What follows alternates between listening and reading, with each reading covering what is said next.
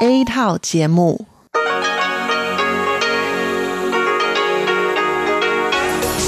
Đây là Đài Phát thanh Quốc tế Đài Loan RTI.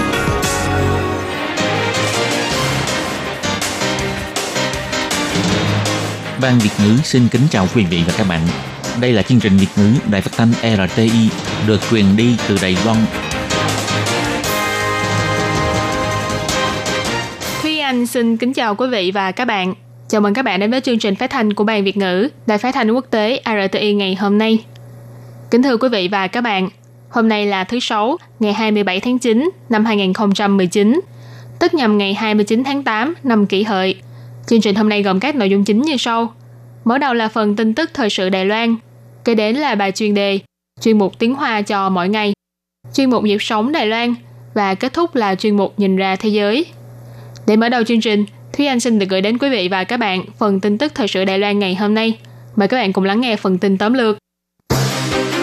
Quan chức Mỹ và Đài Loan cùng phát biểu tại Washington, Bộ Ngoại giao cho biết tượng trưng cho việc làm sâu đậm thêm mối quan hệ giữa hai bên. Từ dịch tả heo châu Phi đến bản đồ màu đỏ, Thủ tướng nói hy vọng người dân càng đoàn kết hơn. Bộ Ngoại giao bày tỏ Palau và quần đảo Marshall hiện tại vẫn đang giữ mối quan hệ bàn giao bền vững với Đài Loan. Thứ trưởng Bộ Kinh tế Vương Mỹ Hoa, quan chức đầu tiên của Đài Loan đến phát biểu tại Quốc hội Thụy Điển. Những đứa trẻ chỉ có thể ngồi trên đất để học bài. Nhà leo núi chim Kiều Du kêu gọi người dân Đài Loan giúp đỡ cho trẻ em Nepal. Cục Giáo dục thành phố Tân Bắc mời người nổi tiếng trên mạng viết bài hát nhân dịp Ngày Nhà giáo Đài Loan. Và sau đây mời các bạn cùng lắng nghe nội dung chi tiết của bản tin này. Ngày 26 tháng 9, Trung tâm Nghiên cứu Quốc tế và Chiến lược, gọi tắt là CSIS của Mỹ, đã tổ chức một buổi hội thảo tại thủ đô Washington. Nhiều quan chức của Mỹ và Đài Loan đã đến tham dự.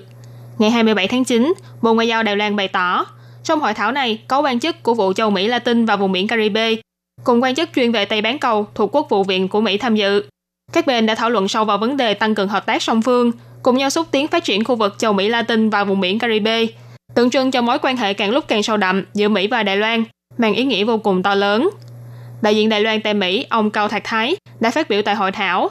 Ông bày tỏ, năm nay là tròn 40 năm đạo luật quan hệ Đài Loan, với sự ủng hộ từ các đơn vị hành chính của Mỹ và các đảng phái khác nhau trong Quốc hội Mỹ, sự hợp tác mật thiết của đôi bên cũng đã mở rộng phạm vi ra đến khu vực châu Mỹ Latin và vùng biển Caribe. Đài Loan và Mỹ có lời hứa chung rằng sẽ nỗ lực để xúc tiến cho kinh tế phát triển bền vững, điều hành theo hướng tích cực và xã hội công dân hoạt bát. Đài Loan là đối tác quan trọng của Mỹ và là nguồn năng lượng tích cực của thế giới, sẽ tiếp tục cống hiến cho công cuộc xúc tiến giá trị chung và bảo vệ lợi ích chung cho khu vực Ấn Độ Dương-Thái Bình Dương, khu vực châu Mỹ Latin và cho toàn thế giới. Vụ trưởng vụ châu Mỹ Latin thuộc Bộ Ngoại giao, ông Vũ Đại Lôi, thì bày tỏ sự cảm ơn về việc Mỹ và Đài Loan không ngừng gia tăng thêm sự hợp tác ở khu vực châu Mỹ Latin trong thời gian gần đây. Ví dụ như Đài Loan từng cùng bắt tay với công ty đầu tư tư nhân hải ngoại OPIC đến Paraguay, tạo điều kiện cho ngân hàng ở nước này cung cấp vay vốn cho các doanh nghiệp vừa và nhỏ ở địa phương. Đây có thể nói là ví dụ điển hình tốt nhất cho sự hợp tác chặt chẽ giữa Mỹ và Đài Loan.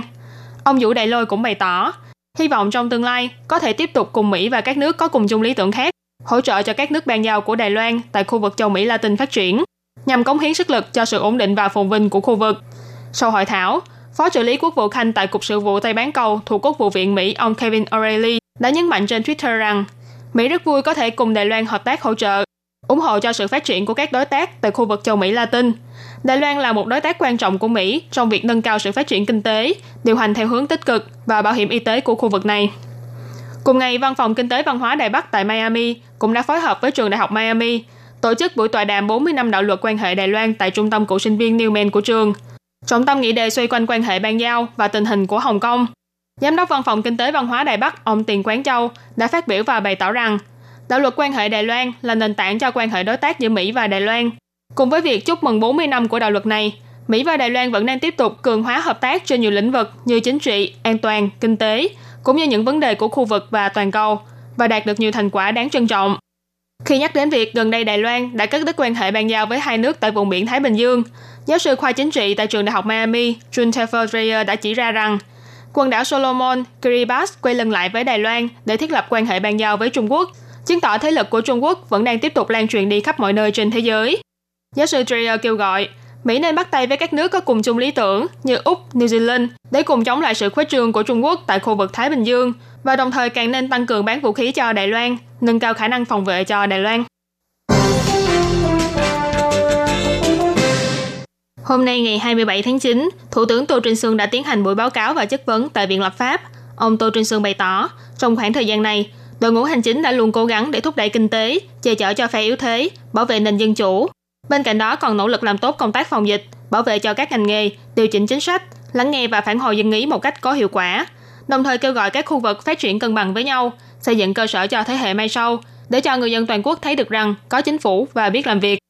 Ông Tô Trinh Sương nói, tỷ lệ tăng trưởng kinh tế trong quý 2 năm nay của Đài Loan đạt 2,4%, vượt hơn cả Hàn Quốc, Hồng Kông và Singapore, đứng đầu trong bốn con rồng châu Á. Đồng thời tháng 7 năm nay cũng là tròn một năm Đài Loan không tiêm phòng dịch lở mồm long móng và hiện đang xin phép Tổ chức Thú y Thế giới cấp chứng nhận là khu không có dịch bệnh và không cần tiêm vaccine lở mồm long móng. Để đến tháng 5 năm sau, khi hồ sơ xin phép này được thông qua, thì sản phẩm thịt heo của Đài Loan sẽ lại có thể xuất khẩu ra toàn thế giới.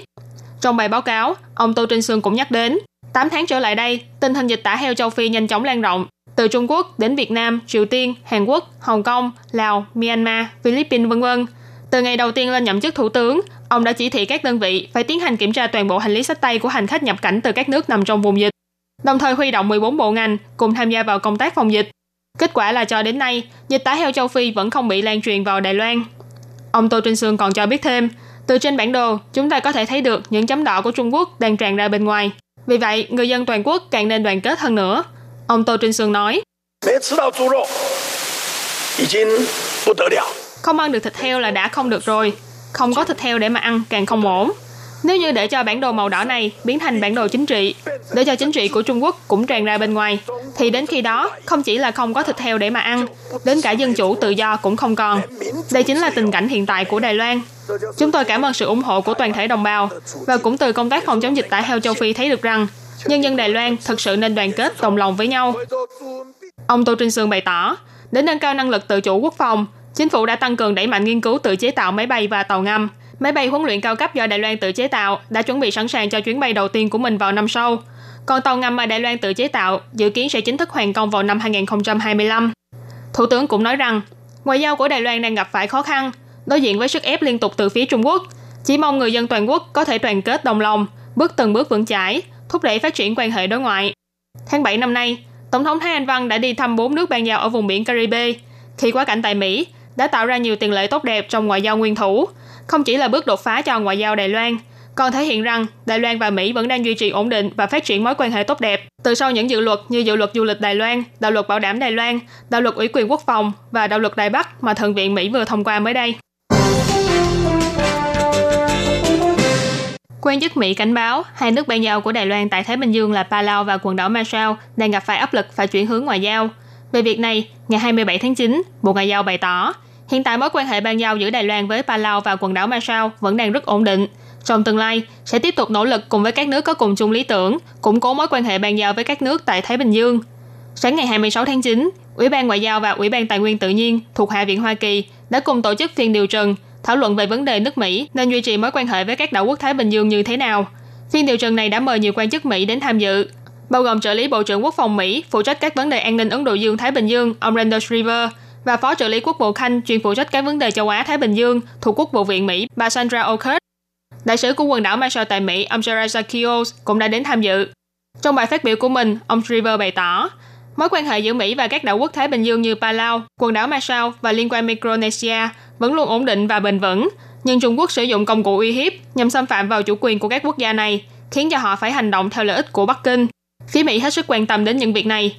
Khi bị yêu cầu phải giải thích rõ công cụ uy hiếp là gì, ông Silver đã đưa ra ví dụ là uy hiếp về mặt kinh tế và ngoại giao bẫy nợ.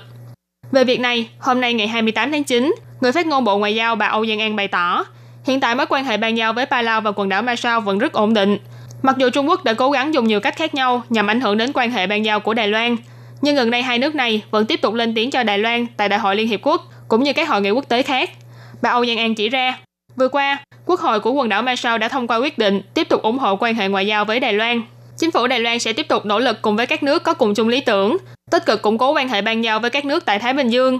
Ngoài ra nhằm chúc mừng kỷ niệm 25 năm ngày Cộng hòa Palau độc lập, chủ nhiệm Ủy ban dân tộc nguyên trú Asean Parrot đã dẫn đoàn đến Palau với tư cách là đặc sứ của Tổng thống, dự kiến sẽ ở lại Palau 6 ngày. Trong thời gian này, đoàn đặc sứ dự định sẽ gặp mặt với các quan chức cấp cao và lãnh tụ truyền thống của Palau. Trong thông cáo báo chí của Ủy ban dân tộc nguyên trú chỉ ra, trong thời gian đoàn đặc sứ đến thăm Palau, sẽ đến tham dự buổi hội đàm quốc tế về phục hồi và phát triển ngôn ngữ Nam đảo 2019 do Ủy ban dân tộc nguyên trú, Bộ Ngoại giao, Hiệp hội Mỹ tại Đài Loan và Hiệp hội Giao lưu Nhật Bản Đài Loan tổ chức vào ngày 29 tháng 9. Đồng thời cũng sẽ tham dự hội nghị ủy viên chấp hành năm 2019 của Hội đàm dân tộc Nam đảo ngày 30 tháng 9. Ủy ban dân tộc nguyên trú bày tỏ, chuyến đi này là nhận được lời mời của Tổng thống Palau, ông Tommy Esandre Mestechao Jr. đến tham dự hoạt động kỷ niệm 25 năm độc lập của Cộng hòa Palau và đặc biệt gửi lời chúc mừng đến Palau thay cho Tổng thống Thái Anh Văn, cho thấy tình hữu nghị sâu đậm, kháng khích giữa hai nước trong suốt những năm qua. Vừa qua, Thứ trưởng Bộ Kinh tế Đài Loan bà Vương Mỹ Hoa đã đến Thụy Điển để tham dự hội nghị hợp tác song phương và có bài phát biểu tại Quốc hội nước này, thu hút nhiều nghị sĩ Quốc hội của Thụy Điển đến lắng nghe. Đây là lần đầu tiên một quan chức cấp cao của Đài Loan đến phát biểu tại Quốc hội Thụy Điển. Hội nghị hợp tác song phương Đài Loan Thụy Điển lần thứ 35 đã được tổ chức tại thủ đô Stockholm vào ngày 26 tháng 9 Hội nghị do bà Vương Mỹ Hoa và Thứ trưởng chuyên trách mảng thương mại tại Bộ Ngoại giao Thụy Điển, ông Kristen Nielsen đồng chủ trì. Ngày 25 tháng 9, bà Vương Mỹ Hoa đã nhận lời mời của Hiệp hội Nghị sĩ Quốc hội Đài Loan Thụy Điển đến tòa nhà Quốc hội để phát biểu với chủ đề kỷ nguyên mới trong khai thác quan hệ đối tác công nghiệp thương mại Đài Loan Thụy Điển. Chủ tịch của Hiệp hội Boriana Albert và Phó Chủ tịch Hiệp hội Max Bertland cùng nhiều nghị sĩ thân với Đài Loan và truyền thông đã đến tham dự. Đại diện Thụy Điển tại Đài Loan, ông Hakan Javel cũng đã đến góp mặt sau chuyến bay từ Đài Loan trở về Thụy Điển của mình. Trong bài diễn văn của mình, bà Vương Mỹ Hoa thuyết minh cách mà các doanh nghiệp Đài Loan ứng phó với tình hình thế giới bất ổn như hiện tại. Đồng thời nhấn mạnh Đài Loan và Thụy Điển cùng chia sẻ những giá trị như dân chủ, nhân quyền và tự do kinh tế. Cộng thêm dây chuyền sản xuất bổ trợ cho nhau, cho nên sự giao lưu kinh tế và giao lưu doanh nghiệp giữa hai nước trong tương lai là rất khả quan. Quan chức đại diện Đài Loan tại Thụy Điển bày tỏ, đây là lần đầu tiên quan chức cấp cao của Đài Loan đến phát biểu diễn văn tại Quốc hội Thụy Điển. Sau hội nghị, nhiều nghị sĩ của Thụy Điển cũng đã đăng tải bài viết trên trang Facebook bày tỏ sự khẳng định đối với sự kiện này. Thương mại giữa Đài Loan và Thụy Điển ngày một mật thiết. Hiện tại tổng giá trị giao dịch thương mại giữa hai nước đã lên đến gần 1,3 tỷ đô la Mỹ. Quỹ văn hóa giáo dục ISEF từ trước đến nay vẫn luôn nỗ lực trong việc phục vụ công ích tại các quốc gia hướng Nam mới. Trong tháng 9, quỹ này đã mời cô Chim Kiều Du, người phụ nữ thứ hai của Đài Loan leo lên đỉnh Everest, làm đại sứ công ích, đến nhà trẻ tình thương Sapa và khu ổ chuột để thăm cô sinh viên Y khoa Nima. Ngày 27 tháng 9, Chim Kiều Du bày tỏ, thì ra nghèo không phải là điều đáng sợ nhất, mà là suốt mấy đời đều không có cơ hội được hưởng giáo dục. Cô cho biết, bố của Nima mất sớm, mẹ Nima vì nuôi ba đứa con thơ, phải ra nước ngoài làm giúp việc. Nima chỉ có cố gắng học tập mới mong có thể thay đổi cuộc sống. Chim Kiều Du nói, khu ổ chuột thật sự lợi hại. Ở đó cũng giống như khi chúng tôi leo núi, chỉ có một túp lều, mà lều của họ còn không được như của chúng tôi. Lều của họ chỉ là những tấm bạc che lại, rồi cả gia đình đều ở trong đó. Vào trong thì chỉ có thể ngồi thôi chứ không có chỗ đứng, cũng không có cửa. Mọi người ai cũng có thể thấy được là trong nhà đang làm gì. Chủ tịch quỹ ICF ông Lâm Cảnh Đức bày tỏ, nhà trẻ tình thương Sepa được quỹ này hỗ trợ xây dựng sau trận động đất mạnh tại Nepal hồi năm 2015. Hiện tại đang nuôi dưỡng 18 đứa trẻ người dân tộc Sepa bị mất nhà do thiên tai. Tổng diện tích của nhà trẻ tình thương chưa đến 99 m2, chỉ có một nhà tắm và nhà vệ sinh cho tất cả mọi đứa trẻ. Hơn nữa các em chỉ có thể ngồi trên đất hoặc trên giường để học bài. Cho nên hiện tại, quỹ ICF đang kế hoạch cho xây khuôn viên mới. Ông Lâm Cảnh Đức nhắc đến, Tòa nhà mới dự kiến sẽ có 3 tầng, khoảng 396 m2. Hiện tại đã huy động đủ vốn để mua một miếng đất 165 m2.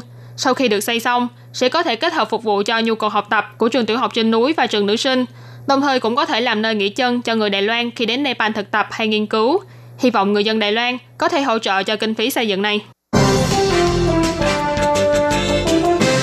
Ngày mai 29 tháng 9 là ngày nhà giáo Đài Loan, nhằm cổ vũ tinh thần cho giáo viên, Cục Giáo dục thành phố Tân Bắc đã mời YouTuber sáng tác và quay MV bài hát Xin cảm ơn thầy cô, Sienny Lợ. Bài hát này kết hợp phong cách rap, cộng thêm những ngôn ngữ mạng thường dùng của học sinh. MV nhẹ nhàng vui nhộn, hy vọng gửi lời cảm ơn đến công lao dạy dỗ của các thầy cô.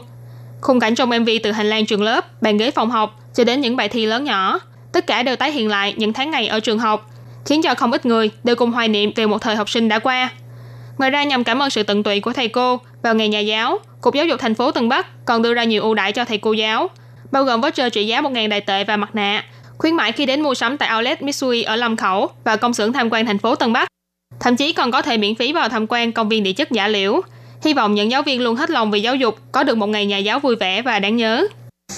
Các bạn thân mến, vừa rồi là bản tin tức thời sự Đài Loan ngày hôm nay do Thúy Anh biên tập và thực hiện. Cảm ơn sự chú ý lắng nghe của quý vị và các bạn. Thân ái chào tạm biệt và hẹn gặp lại.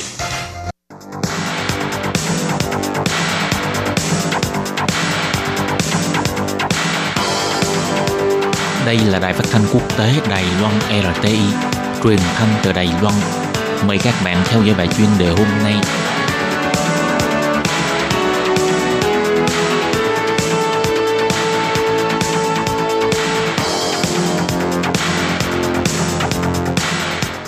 Lê Phương xin chào các bạn, các bạn thân mến. Hoan nghênh các bạn theo dõi bài chuyên đề hôm nay qua bài viết Xóa bỏ khoảng cách giáo dục song ngữ giữa thành thị và nông thôn.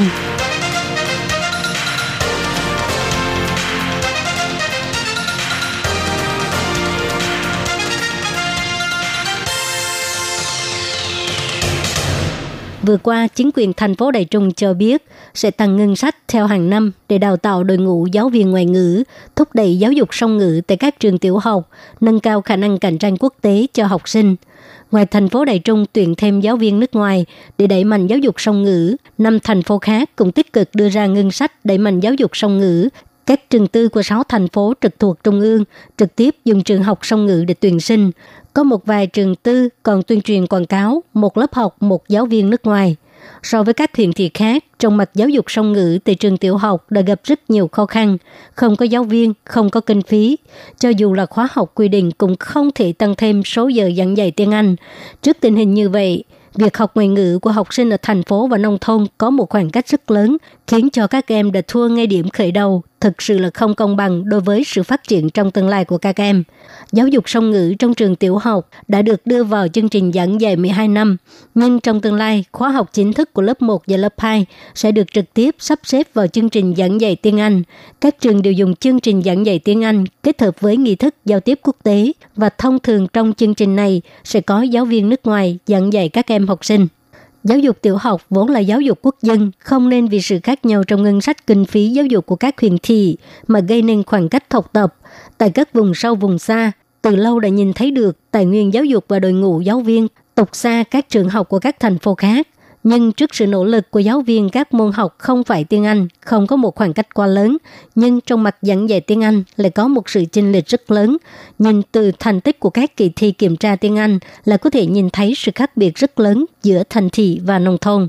Bộ Giáo dục lúc nào cũng nói phải tăng cường khả năng cạnh tranh quốc tế của học sinh sinh viên, tích cực đẩy mạnh giáo dục song ngữ, nhưng Bộ Giáo dục chỉ có khẩu hiệu, trên thực tế không có trợ cấp kinh tế, nhất là đối với các trường tiểu học không thuộc 6 thành phố trực thuộc Trung ương. Bộ Giáo dục không có quan tâm chăm sóc nhiều đối với vấn đề giáo dục song ngữ. Ngược lại, việc giảng dạy song ngữ được xem như là quyền hạn của giáo dục địa phương – Bộ Giáo dục để mặt cho 6 thành phố trực thuộc Trung ương dùng lợi thế tài chính phát triển giảng dạy song ngữ, còn các huyện thị khác thì phải tự lo. Bộ Giáo dục cũng biết rất rõ tỷ lệ tuyển giáo viên nước ngoài đến giảng dạy ở trường tiểu học của 6 thành phố trực thuộc Trung ương và các huyện thị khác đều có một khoảng chênh lệch rất lớn. Bộ Giáo dục không nên xem việc giảng dạy song ngữ là quyền hạn của giáo dục địa phương, phải trợ cấp nhiều hơn cho việc giảng dạy song ngữ ở các huyện thị không phải trực thuộc Trung ương. Còn đối với giáo dục quốc dân thì nên đối xử bình đẳng với tất cả các huyện thị.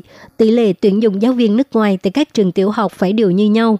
Như vậy mới không có sự chênh lệch giữa thành thị và nông thôn, cũng sẽ không để cho học sinh ở vùng sâu vùng xa thua ngay điểm khởi đầu giáo dục trực tuyến phát triển ngày càng mạnh, Bộ Giáo dục nên tích cực thúc đẩy giáo dục trực tuyến song ngữ, xây dựng tình huống học tập song ngữ trên mạng, không cần phải hoàn toàn dựa vào giáo viên nước ngoài. Giáo dục song ngữ là phải cần đến tài chính, nhân sự và càng phải có kỹ xảo và giáo trình giảng dạy. Nhưng đây không phải là lý do tại sao năng lực ngoại ngữ của học sinh thành thị và nông thôn có một khoảng cách lớn, mà chủ yếu vẫn là do Bộ Giáo dục có chủ động suy nghĩ dùng việc tăng cường năng lực ngoại ngữ của học sinh nông thôn và thành thị làm ưu tiên hàng đầu để cân nhắc đến mục tiêu giáo dục trong việc giảng dạy song ngữ hay không. Nếu không, giáo dục song ngữ chỉ là đặc quyền của các em học sinh ở 6 thành phố trực thuộc trung ương mà thôi. Nâng cao khả năng cạnh tranh quốc tế cũng chỉ là mục tiêu đặt ra cho các em học sinh ở 6 thành phố trực thuộc trung ương. Các bạn thân mến, các bạn vừa theo dõi bài chân đề của Đài Phát thanh Quốc tế Đài Loan RTI qua bài viết xóa bỏ khoảng cách giáo dục song ngữ giữa thành thị và nông thôn do Lê Phương thực hiện. Xin cảm ơn các bạn đã quan tâm và theo dõi. Lê Phương xin hẹn gặp lại các bạn vào tuần sau cùng trong giờ này.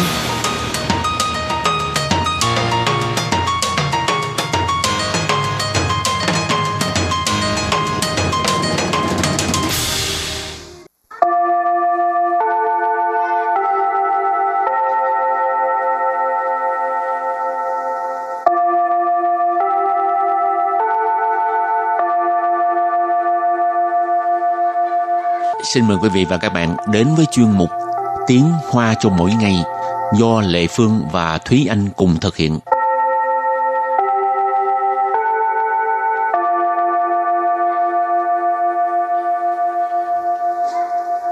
Thúy Anh và Lệ Phương xin kính chào quý vị và các bạn.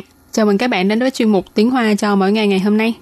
Thúy Anh thấy Thúy Anh là một người à, chẳng hạn như có chuyện gì ha mà không có dám nói thẳng mà cứ à, rào trước đón sau nói vòng va tam quốc kiểu đó, nói vòng vo tam quốc kiểu đó. Em nghĩ là em sẽ là cái kiểu người nói vòng vo tam quốc tại vì nhiều khi là ngại hoặc là nhiều khi là không biết phải mở không biết là phải mở miệng như thế nào. Ừ, cho Ờ, nên nói ừ. nói lòng vòng nói nói cả tiếng đồng hồ mà chưa chưa nói tới trọng tâm à. Ừ, nhiều khi là vậy thành ra nhiều người không có muốn nói chuyện với em nữa là tại vì nói dài quá mà chưa đến trọng tâm.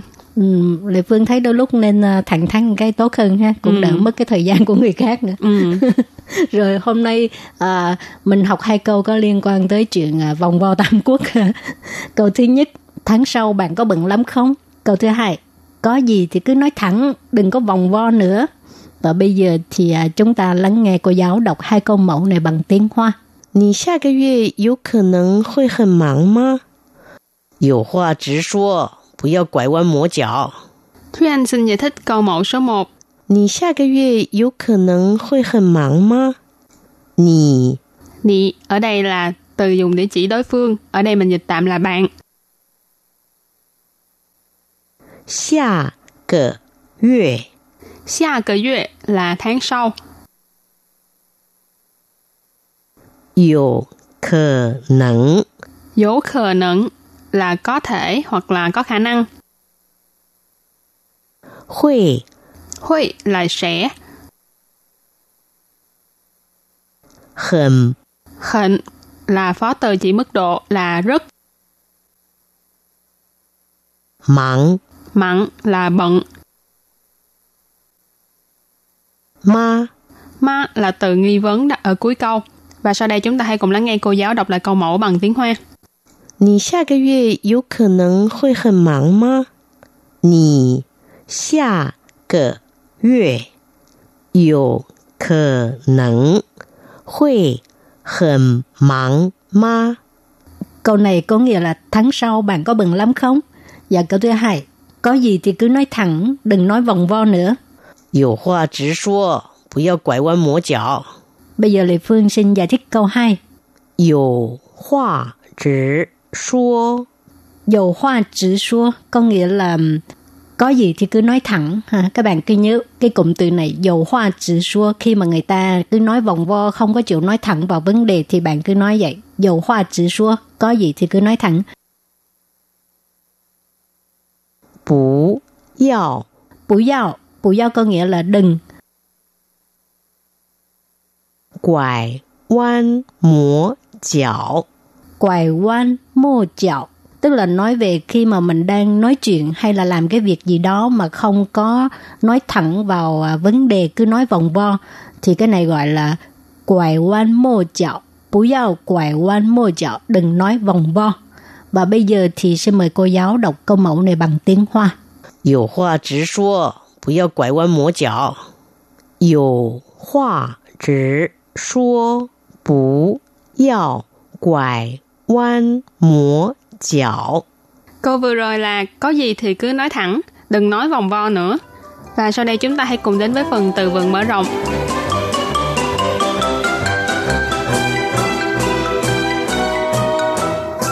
Khờ chỉ Khờ chỉ Khờ chỉ nghĩa là khách sáo. Chỉ soảng Chỉ soảng Chỉ soảng có nghĩa là thẳng thắn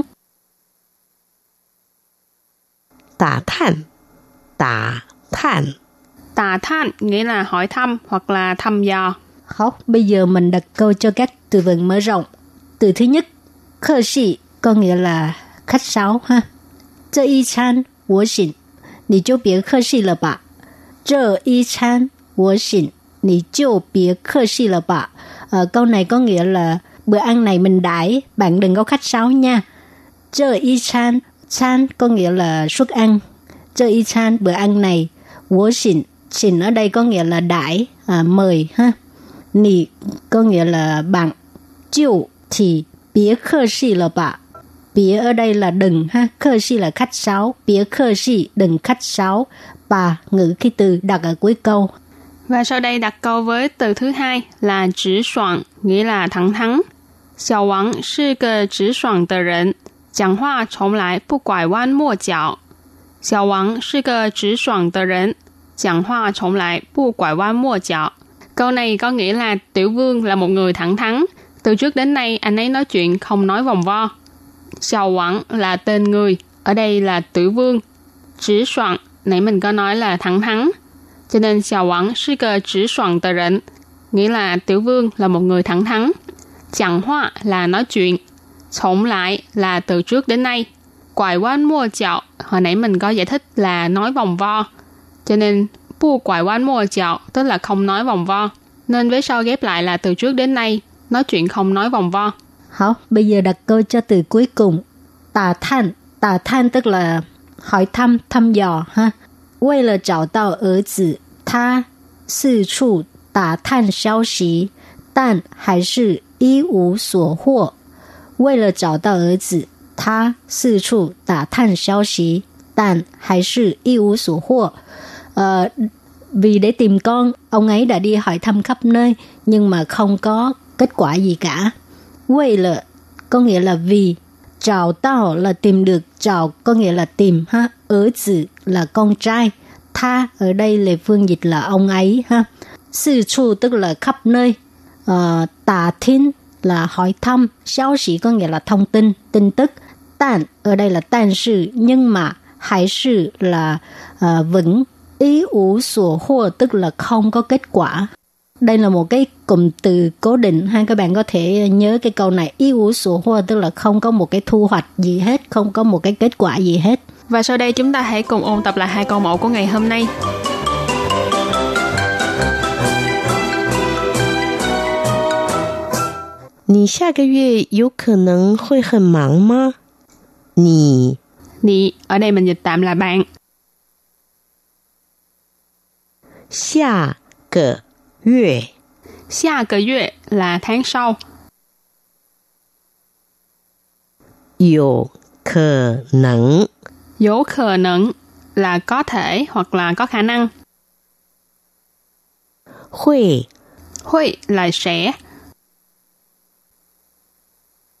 很很 là rất. 忙 Mặn là bận. Ma Ma là từ nghi vấn đặt ở cuối câu. Và sau đây chúng ta hãy cùng lắng nghe cô giáo đọc lại câu mẫu bằng tiếng Hoa. 你下个月有可能会很忙吗？你下个月有可能会 hẳn mắng ma. Câu này có nghĩa là tháng sau bạn có bận lắm không? Và câu thứ hai, có gì thì cứ nói thẳng, đừng nói vòng vo nữa. Yêu hoa chỉ số, bù yào quải quan mổ chảo. Yêu hoa chỉ số. Yêu hoa chỉ số có nghĩa là um, có gì thì cứ nói thẳng ha các bạn cứ nhớ cái cụm từ này dầu hoa chỉ xua khi mà người ta cứ nói vòng vo không có chịu nói thẳng vào vấn đề thì bạn cứ nói vậy Bú yào Bú yào Bú yào có nghĩa là đừng. Quải oan múa chảo.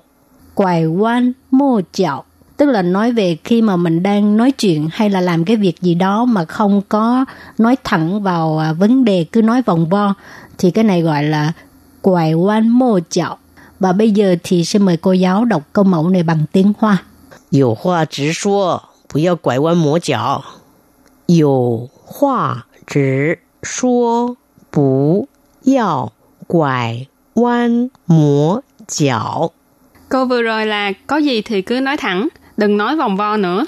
Các bạn thân mến, bài học hôm nay đến đây xin tạm chấm dứt. Cảm ơn các bạn đã đón nghe. Bye bye. Bye bye.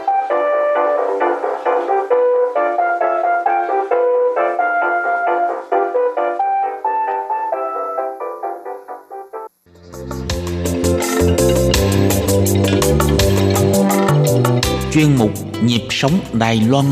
Chuyên mục này sẽ đem đến những thông tin mới tại Đài Loan diễn ra trong thời gian gần đây do Lệ Phương thực hiện. Các bạn thân mến, tuần trước trong chung mục Nhịp sống Đài Loan, ba vị khách mời đến từ Việt Nam Trọng Thủy, Nhật Đoan và Hoàng Oanh là đã giới thiệu về những cái công tác của mình tại Quỹ Từ thiện Trư San. Thì Quỹ Từ thiện Trư San ở Việt Nam là cung cấp những cái phục vụ cho các trẻ em nghèo à, như là trong mặt y tế, trong mặt giáo dục, và trong 3 năm qua là Bộ Ngoại giao Đài Loan cũng đã tài trợ về cái ờ, chương trình đọc sách cho các trẻ em nghèo Việt Nam.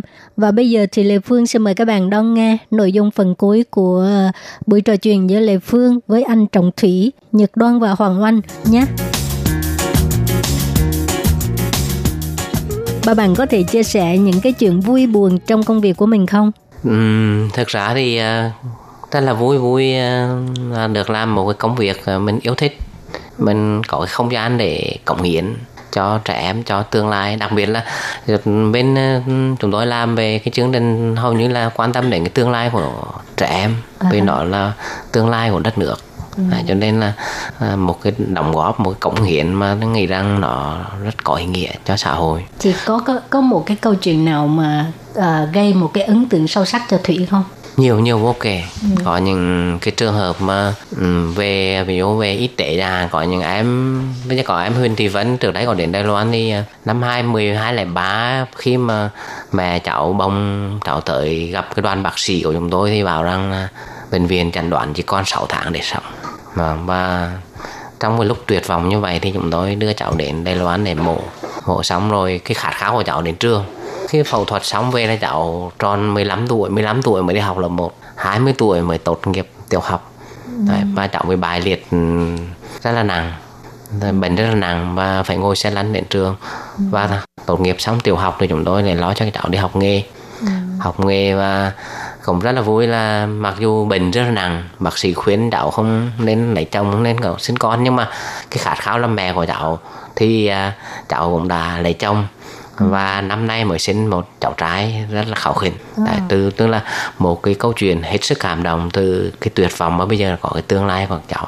Còn là một cái câu chuyện của cháu à, về bên bên bên giáo dục. Giáo dục thì à, à, có nhiều cháu là nhờ cái học bổng của chúng tôi mà các cháu đến trường. Bởi vì khó khăn cho nên là nhiều lúc học hết cấp 2, cấp 3 là bố mẹ không cho đi học nữa. Ví dụ có một cháu ở tuyên hóa Quảng Bình học sẽ cấp 3 là bố mẹ không cho đi học nữa ở nhà làm ruộng thôi. Ừ. nhưng mà cháu nói bây giờ có cái học bổng của Trư San rồi thì con vào Huế con học. Ừ. và em nó thi đầu đại học ngoại ngữ.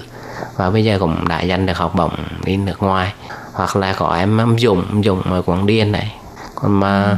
hai tuổi lên lên lên mẹ bị tâm thần anh bị tâm thần và từ nhỏ em đấy đã phải sống trong mỗi cuộc sống với gia đình hai người tâm thần mà sống như vậy và cũng lên lập bá để nhờ cái hỗ trợ của Trư San và cháu mới học và bây giờ trở thành một doanh nghiệp rất là thành đạt và chính cả em đấy lại quay lại hỗ trợ cho cho cho cho ừ. cho cho trẻ em của của mình ừ. Chị làm cũng lâu năm rồi có bao giờ gặp những cái ờ, tình cảnh ờ, rất là khó khăn mà hình như trong lòng mình đã có một chút chai sạn không? Tại vì đã đã nhìn quá nhiều thực ra thì um, ở làm cái công việc này nó đòi hỏi một cái gọi là cái thống lý sinh ừ.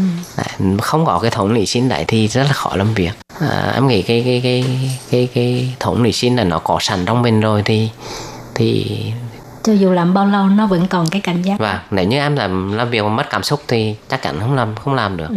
mặc dù có rất nhiều khó khăn có những lúc mình thực sự là muốn buông bỏ nhưng mà nhìn đến những cái tương lai những những cái đứa nhỏ như vậy thì cũng không đành bởi vì có những lúc nó cần mình ừ. cần mình mà những cái lúc đấy mình không thể bỏ đi được ừ. cái khó khăn là về cái gì cái khó khăn lớn nhất đó là làm sao để mà sử dụng cái đồng tiền của các nhà hảo tâm một cách hiệu quả nhất.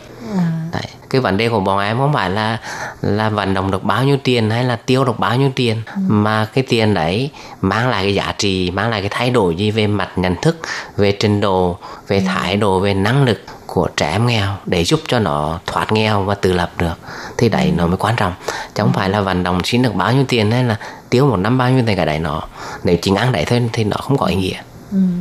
cho nên cái trách nhiệm nó nặng nề ở chỗ đấy nhưng mà vẫn rất uh, thích thú với cái công việc của mình vâng thích thì chắc là đi rồi. Còn đoan có thể chia sẻ một cái câu chuyện có một cái ấn tượng khó quên trong đời của đoan không? Ừ, thật ra em tới văn phòng dự án làm là cũng được 15 năm thì em nghĩ đó là một cái duyên. Ừ. và em em hiểu được cái giá trị của cái công việc mà mình làm. Và cứ ngày này qua ngày nọ thì em sẽ cố gắng nỗ lực để làm công việc mình cho tốt để cho sẽ có nhiều trẻ em nghèo kém may mắn là được nhận sự hỗ trợ của mình để có thể ừm, được phát triển và có thể tìm được những cái công việc tốt trong tương lai. Thì đối với em là em hỗ trợ về à, à, giáo dục mầm non cũng ừm, thì em có một cái câu chuyện mà rất là cảm động đó là à, có một cháu Hồ Anh Quang ở à, huyện Đắk Rông của tỉnh Quảng Trị thì à, tháng 8 nhớ chính xác đúng là cái ngày 24 tháng 8 của à, năm 2018 là năm ngoái. Thì khi à, khi tụi em đi đi thăm và phát quà cho trẻ ở trên đó thì phát hiện ra cháu là bệnh rất là nặng. Nhưng mà vì cháu là dân tộc thiểu số cho nên là bố mẹ là không đưa đi bệnh viện mà chỉ để ở nhà và cho uống các cái loại thuốc về lá cây của của của của của nơi nơi của họ thôi. Thế nhưng mà khi mà phát hiện ra thì cháu là rất là yếu và suy dinh dưỡng rất là nặng. Và cuối cùng thì à, bên văn phòng cũng đã hỗ trợ và để chuyển tuyển cho cháu từ tỉnh Quảng Trị vào Thừa Thiên Huế để điều trị. Thì à, sau 60 ngày nỗ lực của tất cả mọi người thì à, cuối cùng thì cũng đã cứu được em bé. Và bây giờ thì cháu rất là khỏe mạnh và có thể là đi học với các bạn thì từ cái câu chuyện đó thì em mới uh, nhận ra rằng là ở xung quanh mình cũng còn rất là nhiều những trẻ em nghèo cần sự hỗ trợ của mình. Và mình phải cố gắng nỗ lực để yêu thích cái công việc đó và làm sao để mình có thể có thật nhiều cơ hội để giúp cho các em. Chị à, công việc của Đoan là thường phải đi rất là xa và tới những cái vùng sâu vùng xa cái đường đi rất là là kêu bằng gì? Ngoặt ngoèo cái gì? Cái Ngoằn gì? ngoèo, ngoằn ngoằn ngoèo. Có thể là cũng là rất là nguy hiểm. Dạ. chị có bao giờ cảm thấy tại sao mình phải cực như vậy không? Có bao giờ có một cái tự nhiên nó nảy ra một cái ý nghĩ như vậy? Thực ra thì nếu như mình nói không mình không nghĩ á, thì hẳn không đúng thực tế. À. thực ra là em là một người rất là ừ, bị say xe say xe À. say xe kinh khủng. Mỗi lần mà bây giờ vẫn bị sai dạ bây giờ thì cũng có đỡ hơn nhưng mà cũng cũng còn say xe nhưng mà có nghĩa là khi mình đi là mình cũng cảm thấy là mình ờ, có một chút rất là vất vả. Nhưng mà khi đến tận mắt mà nhìn thấy các cháu là đang đợi mình để phát những cái món quà à, hay là đợi mình đến để mình tổ chức các cái bữa ăn cho các cháu thì thì lúc mà em tới đó là giống như là tiếp thêm nguồn lực cho mình nữa tự nhiên người mình khỏe lại. À, và rồi cái à, suy nghĩ tiêu cực là biến mất rồi. Dạ đúng. Cán bộ vì chỉ biết ờ, người Việt Nam hay xe xe lắm đặc biệt là nữ. Mà cán bộ của em lên xe là giống như chết vậy. Nhưng mà xuống xe lại phải hồi sinh. Vì công việc nó là phải chờ sẵn đấy cho nên là khi mà lao vào công việc thì nó lại quên. Đấy. ý mà sau nhiều năm vậy bây giờ vẫn còn cái cảm giác say xe ha? Đi bao nhiêu chuyến rồi mà Ờ, em nghĩ nó ngậm vào trong máu à. như vợ của em là nhìn thấy xe là đã say rồi. Hay là tại nhìn thấy thủy mới sợ say. Tại vì em đi công tác về em người thấy cái mùi xe ở con ở trên người em là cũng đã có choáng đấy đó. Tại cho nên nó cũng có những cái chắc có thể là do từ, từ nhỏ ít ngồi xe cho nên bây giờ nó không quen còn anh sếp ờ, giao công việc cho anh cũng rất là hình như cũng thích hợp ha tại anh người nhỏ con nhỏ nhắn có thể hòa đồng với mấy em nhỏ nhìn giống như chị em vậy phải không Dạ. ừ. Thì em mỗi lần mà đi thực tế về trường thì cảm giác như là mình được nhỏ lại được thời thơ ấu của mình dài dạ giống như sống trong cái cái cái khoảng um, tiểu học của mình là nó ngây thơ nó không nghĩ đến những cái lo âu trong cái cuộc sống và cảm thấy mỗi lần về trường là một cái hồi ức và cái đẹp để mà mình sống lại những cái cái cái hồi tuổi thơ mình chưa được hưởng thụ những cái cái đó vì lúc hồi xưa là mình còn nhỏ mình có được vào thư viện đọc đồ đâu chỉ có sách đọc đâu thư viện ngày nào cũng đóng cửa cả ừ. sách thì cũ kỹ mà giáo mà nhìn ngoài chỉ dám đứng ngoài nhìn vào thôi chứ chưa được khi nào vào thư viện cả Ờ. nhà bây giờ về thì nhìn thấy các em đọc sách thì cũng cảm thấy rất là vui. Mà nhìn thấy anh nhỏ mà ra trường bao lâu rồi? À, dạ em à, ra trường à, được à, làm ra trường được à, gần 14 năm rồi. Dạ. nhìn không có giống ha Này, có em con toàn chắc là học Dạ. sinh tiểu học không? Rồi thì trong công việc có chuyện gì vui đáng nhớ không? Dạ thì um, cái ấn tượng ừ, khá sâu sắc của em gần đây đó là khi mà đoàn nhà tài trợ của bên Đài Loan sáng ở Việt Nam mình á, thì tức là cô lĩnh Charlie đó dạ để dẫn cô đi đến nhà của em của cô tài trợ đó. Thì nhìn thấy những khi cô gặp ừ, em tài trợ có ngờ là con nuôi của cô thì những giọt nước mắt rơi. Thì cảm thấy trong lòng mình cũng rất là xúc động ừ. nghĩ tại sao họ từ một nơi xa như vậy họ đến đấy để họ giúp đỡ cái cái cái trẻ em nghèo của mình ừ. thì mà, mà mình ở đây thì mình như thế nào thì đó, đó là những cái động lực để mà giúp tụi em là những cái lúc mà mệt mỏi rồi những lúc mà gặp khó khăn thì sẽ cố gắng hơn để mà làm tốt cái công việc của mình cũng như là truyền tải cái tình cảm cái nguồn lực của uh, những cái nhà hảo tâm ở Đài Loan để mà truyền đến những cái đúng đối tượng những cái trẻ em khó khăn ở uh, Việt Nam mình và họ những đứa trẻ đó nó có cơ hội để nó phát triển và cũng như là hoàn thiện cái giấc mơ của các em dạ. bây giờ nói mà còn rơm rơm nước mắt dạ.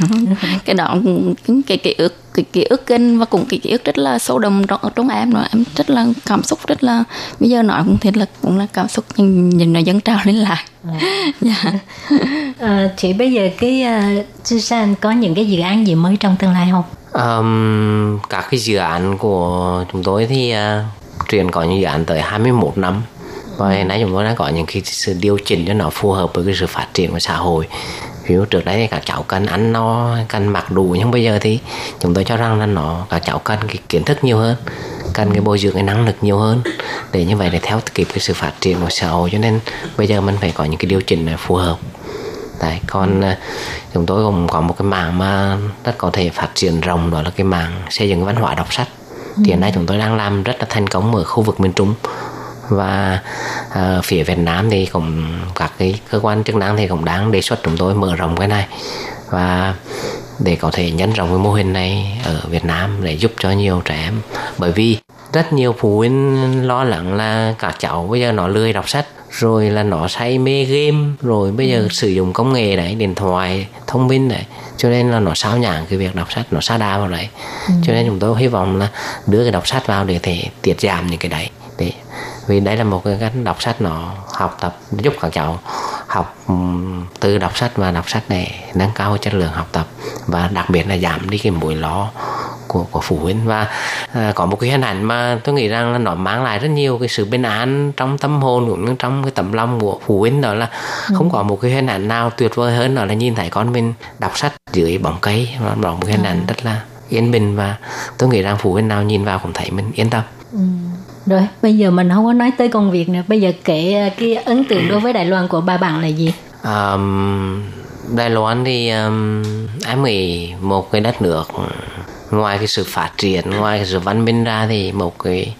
đất nước mà rất lâu giao giao lòng nhớ lại và đặc biệt là cái ý thức về cái cái công việc công ích đó, nó đã nằm trong nhận thức thậm chí nằm trong máu trong tim của người ta rồi ừ. đấy cho nên là cái đấy mà em nghĩ cái xã hội nó làm cho xã hội nó tốt đẹp lên tràn đầy cái tình thương còn đoán thích gì ở Đài Loan uhm, đối với em thì ấn tượng nhất là sự thân thiện của người dân Đài Loan à. và thích thì thích rất là nhiều à. thích được uh, đi tham quan hết để có thể hiểu được uh, văn hóa ở đây ừ.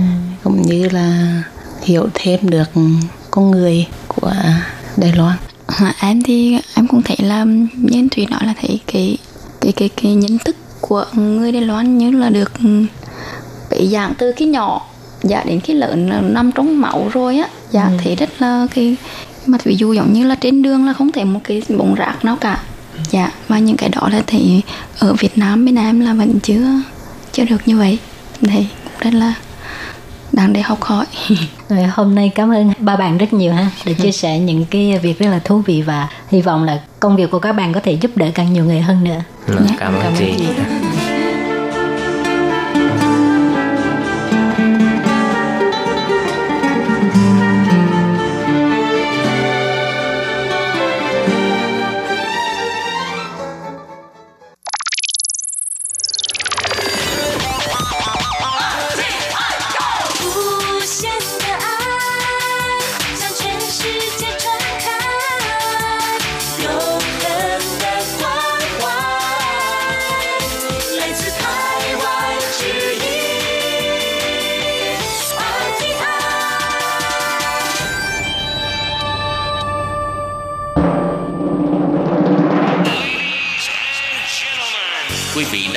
chương trình Việt ngữ Đài RTI truyền thanh từ Đài Loan.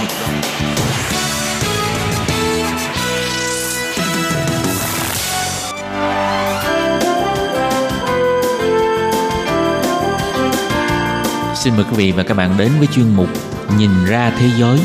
Chuyên mục này gồm những nội dung liên quan đến quốc tế,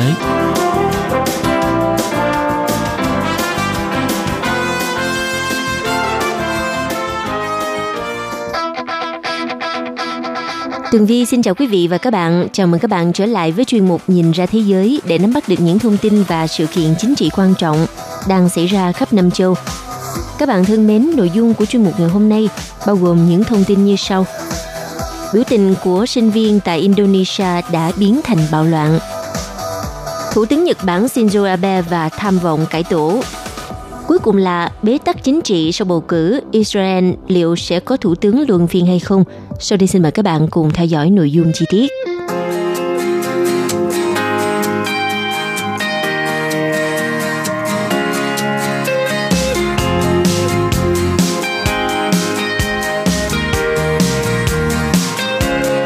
Thưa các bạn, trong một tuần vừa qua, làn sóng biểu tình phản đối các dự thảo luật mới của Indonesia đã bùng nổ trong giới sinh viên của nước này.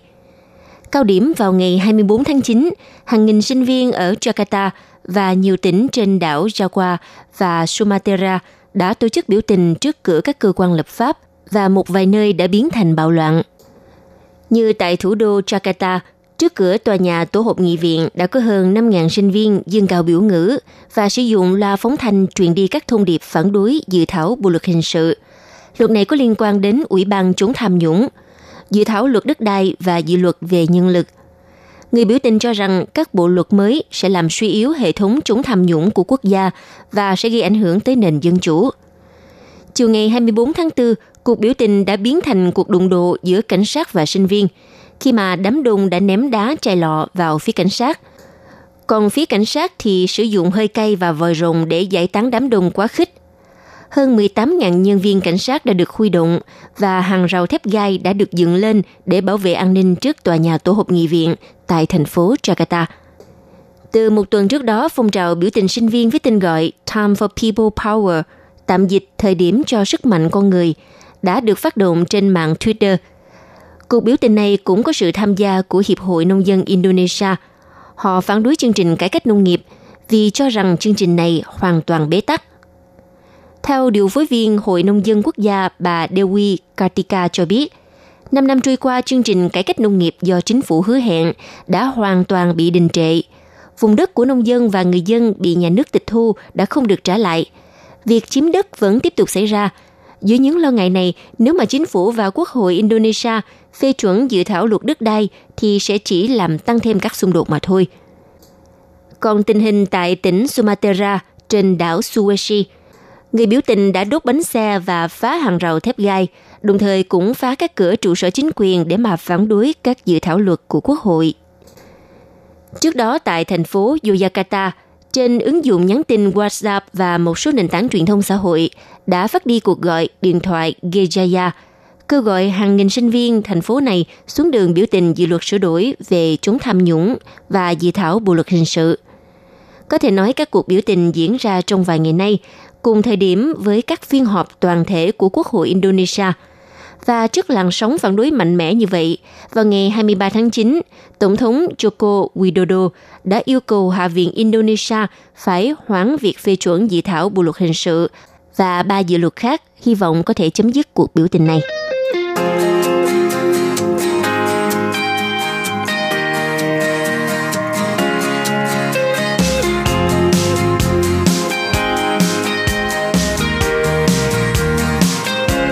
Thưa quý vị, trong một tuần vừa qua thì chính trường của nước Nhật đã chứng kiến một cuộc cải tổ nội các sâu rộng nhất của chính quyền Thủ tướng Shinzo Abe. Theo giới phân tích cho rằng động thái thay đổi nội các quan trọng này nhằm khôi phục lại uy tín cũng như là củng cố quyền lực chính quyền đương nhiệm, đồng thời cũng chuẩn bị cho lộ trình sửa đổi hiến pháp cũng như thử thách thế hệ lãnh đạo mới trước khi ông Shinzo Abe kết thúc nhiệm kỳ. Cuộc cải tổ nội các lần này đã diễn ra trong bối cảnh đất nước mặt trời mọc Nhật Bản đang đứng trước những thách thức lớn có liên quan đến mối quan hệ song phương với Hàn Quốc và Nga, cũng như là các vấn đề an ninh trên bán đảo Triều Tiên. Thủ tướng Shinzo Abe đã thay máu nội các mạnh mẽ nhất kể từ khi lên nắm quyền vào năm 2012 bằng việc là thay thế hoặc thuyên chuyển 17 vị trí, chỉ giữ lại chánh văn phòng nội các ngài Yoshihide Suga và Phó Thủ tướng kiêm Bộ trưởng Tài chính ngài Taro Aso. Đây được coi là hai cánh tay đắc lực tạo nên xương sống của chính quyền Shinzo Abe kể từ năm 2012. Và một điều đáng chú ý là Thủ tướng Nhật Bản đã bổ nhiệm 13 chính khách hoàn toàn mới vào các vị trí bộ trưởng. Trong đó chúng ta phải nhắc đến ngôi sao đang lên Bộ trưởng Môi trường ngài Shinjiro Kozumi, 38 tuổi, là bộ trưởng trẻ tuổi nhất trong nội các kể từ sau chiến tranh, với uy tín rất lớn khi có tới 75% người được hỏi trong các cuộc khảo sát mới đây đặt kỳ vọng vào ông. Ngoài ra, Thủ tướng Abe còn chọn mặt gửi vàng khi bổ nhiệm Bộ trưởng Quốc phòng Taro Kono và Bộ trưởng Ngoại giao Toshimitsu Motegi là hai chính khách nồng cốt trong đội ngũ cố vấn an ninh. Theo giới phân tích cho biết, ông Taro Kono cam kết sẽ thúc đẩy hiệu quả thể chế an ninh và an toàn cho người dân, cũng như là hỗ trợ tăng cường hợp tác với Mỹ và Hàn Quốc nhằm để ứng phó với các vụ thử tên lửa của Cộng hòa Dân chủ Nhân dân Triều Tiên. Trong khi đó, thì Thủ tướng kỳ vọng ngài Toshimitsu Motegi nhờ vào khả năng đàm phán và cá tính cứng rắn sẽ giải quyết những khó khăn trong căng thẳng quan hệ giữa Nga và Nhật Bản liên quan đến quần đảo mà Moscow gọi Kuril, còn Tokyo gọi là vùng lãnh thổ phương Bắc. Cho nên cải tổ nội các là cách Thủ tướng Shinzo Abe khôi phục uy tín và củng cố quyền lực chính quyền đương nhiệm của mình. Theo giới phân tích nhận định, cứ trong mỗi lần cải tổ nội các thì à, Thủ tướng Shinzo Abe đều đặt cược rằng mỗi nhân vật do chính ông lựa chọn sẽ giúp cho việc ổn định chính trị và đưa ra các quyết sách hiệu quả hơn trước những thách thức mới. Có nhiều ý kiến nhận định ông Shinzo Abe đang tìm cách giúp cho đảng cầm quyền dân chủ tự do củng cố quyền lực trong thời gian dài hơn. Và tham vọng muốn tiếp tục tại vị của Thủ tướng Shinzo Abe cũng có thể thấy rất rõ qua việc ông loại trừ nghệ sĩ Fumio Kishida là ứng viên tiềm năng kế nhiệm Thủ tướng Shinzo Abe Đối thủ này đã bị loại khỏi chiếc ghế tổng thư ký của đảng Dân Chủ Tự Do là vị trí thứ hai sau chức chủ tịch. Thay vào đó, bổ nhiệm một nhân vật ít nổi hơn là ông Toshihiro Nikai. Và rất dễ dàng để nhìn thấy rằng Thủ tướng Shinzo Abe muốn tạo nên tính liên tục và ổn định trong hoạt động của nội các khi giữ lại một vài người cũ. Sự pha trộn trụ cột và lính mới – sẽ xây dựng thêm một nội các biết chia sẻ ở các lĩnh vực khác nhau trên tinh thần cởi mở và thẳng thắn hơn. Và rõ ràng, ông chủ yếu vẫn đặt niềm tin vào những người ủng hộ mình trong suốt chặng đường cầm quyền đã qua. Từ đó, việc điều hành chính phủ sẽ diễn ra thuận lợi. Ngoài ra, ông Shinzo Abe cũng đang có xu hướng phó thác việc duy trì đoàn kết trong nội bộ đảng cho những cá nhân trung thành với ông. Và nếu như ông Shinzo Abe muốn tiếp tục nắm quyền sau khi nhiệm kỳ hiện nay kết thúc, thì điều lệ của đảng Dân Chủ Tự do LDP phải thay đổi.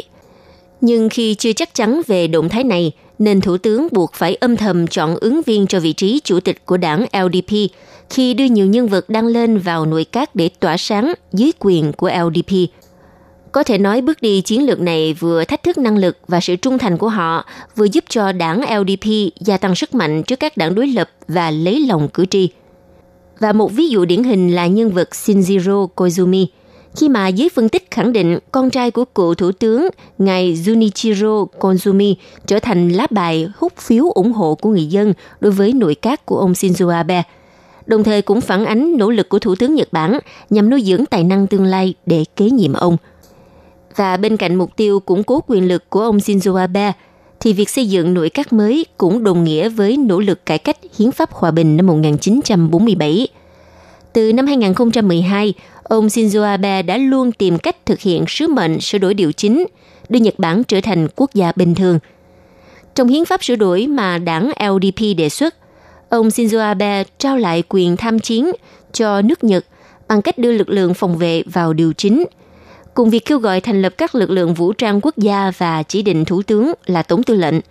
Ông coi đây là gốc rễ của quốc phòng, giúp đảm bảo an toàn và trật tự không chỉ ở Nhật Bản mà còn trên phạm vi quốc tế – trong bối cảnh môi trường an ninh xung quanh Nhật Bản đang diễn ra phức tạp và khó lường. Trên thực tế thì mục tiêu này đang gặp nhiều trở ngại khi tỷ lệ phản đối vẫn ở mức gần 50%, và đảng LDP vẫn chưa nhận đủ 2 phần 3 số ghế để thông qua cải cách.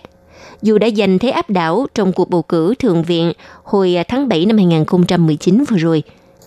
Tuy nhiên, những vấn đề mà cử tri muốn nội các mới ưu tiên giải quyết, một là an sinh xã hội và tiếp đến là kinh tế. Vì chưa tới 10% đối tượng được khảo sát đề cập đến việc cải cách hiến pháp. Theo giới phân tích cho rằng, Việc cải tổ nội các lần này là lần thứ tư đã diễn ra một cách nhanh chóng và được đánh giá như là một bước đi tận dụng đồng minh ở các vị trí quan trọng cùng những làn gió mới nhằm mà tăng sức mạnh đàm phán và thuyết phục. Điều này sẽ giúp cho ông Shinzo Abe sớm hoàn thành tham vọng sửa đổi hiến pháp của mình. Một dấu hiệu tích cực là mức tín nhiệm đối với chính quyền của Thủ tướng Shinzo Abe sau cải tổ đã tăng thêm 5 điểm so với tháng 8 vừa qua, đạt mức 56%. Dường như nhà lãnh đạo Nhật Bản này đã thành công trong việc xoa dịu những chỉ trích và lấy lại niềm tin của người dân vào đảng cầm quyền LDP. Và nội các mới có thể sẽ khiến cho bộ máy chính quyền Nhật Bản khởi sắc, vận hành trơn tru hơn và gắn kết hơn trước, đồng thời cũng tạo tiền đề cho ông Shinzo Abe tiếp tục các tham vọng cá nhân – Tuy nhiên, việc thay đổi hiến pháp vẫn luôn là một vắng bài để mạo hiểm và hoàn toàn có thể cũng sẽ khiến cho Thủ tướng Shinzo Abe gục ngã chỉ với một bước đi sai lầm.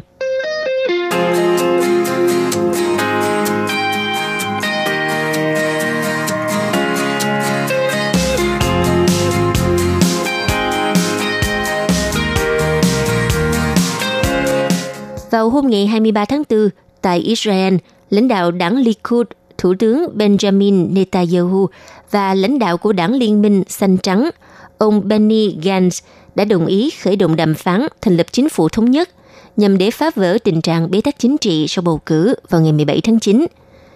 Cuộc gặp hai bên đã được tổ chức trong bối cảnh Thủ tướng Netanyahu và cựu Thủ tướng Gantz của đảng Xanh Trắng đều không có đủ sự hỗ trợ từ các đa số trong Quốc hội Israel gồm 120 ghế. Thông báo chung của đảng Likud và Liên minh Xanh Trắng sau cuộc gặp cho biết, Thủ tướng Netanyahu và Chủ tịch Đảng Liên minh Xanh Trắng đã thảo luận cách thức để thúc đẩy sự thống nhất của Israel. Phát biểu sau cuộc gặp, Thủ tướng Netanyahu nói, Chúng tôi muốn thành lập một chính phủ cánh hữu. Thật không may điều này là không thể.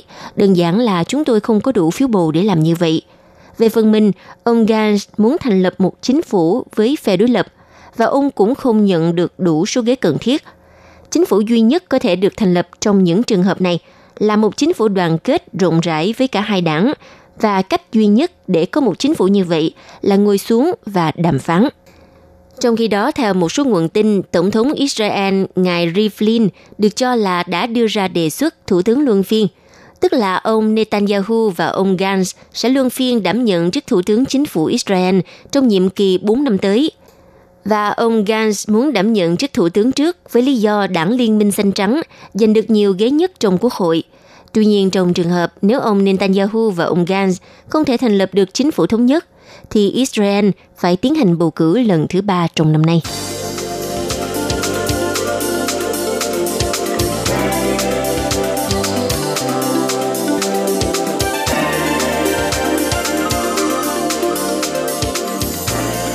Vị và các bạn thân mến, vừa rồi là chuyên mục Nhìn ra thế giới do tường vi biên tập và thực hiện.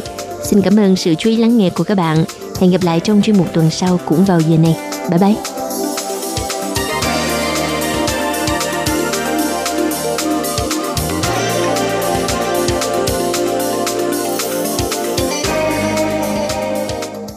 Quý vị và các bạn thân mến, sau đây là email của Ban Việt ngữ ctv a rti org tvk hộp thư truyền thống của Ban Việt ngữ Việt Nam Miss PO Box 123 gạch ngang 199 Taipei 11199. Còn thính giả ở Việt Nam xin gửi đến hộp thư số 104 Hà Nội, Việt Nam